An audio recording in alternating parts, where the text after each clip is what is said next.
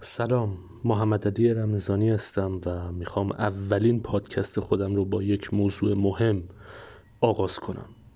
شاید زندگی برای شما عادلانه نبوده. شاید مردم شما رو دست کم گرفتن. شاید رئیس شما تو محل کار تحقیرتون کنه. شاید در مدرسه کمی کند بودید و به همین دلیل مورد آزار اذیت بقیه قرار می گرفتید و یا شاید به خاطر اعتقادات، مذهب و هر چیز دیگه آسیب دیده باشین. اگر شما قربانی جامعه و مشکلاتش باشین تنها و مهمترین مسئولیت شما اینه که موفق بشید.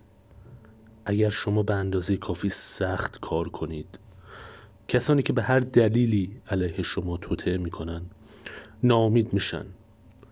با اون لعنتی ها ثابت می‌کنید که چه کسی از همه قوی تره تو این شرایط کل شق بودن تنها راه رسیدن به موفقیته.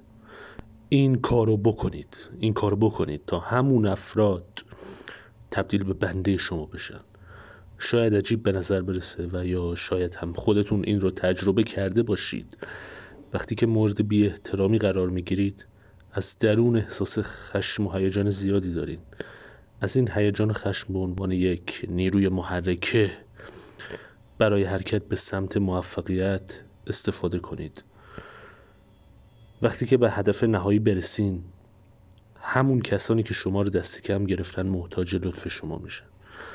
اینجاست که دو راه پیش روی شماست. می‌تونید گذشته رو فراموش کنید و به اون احمق ها کمک کنید و یا اینکه اون لعنتی ها رو از خودتون دور کنید.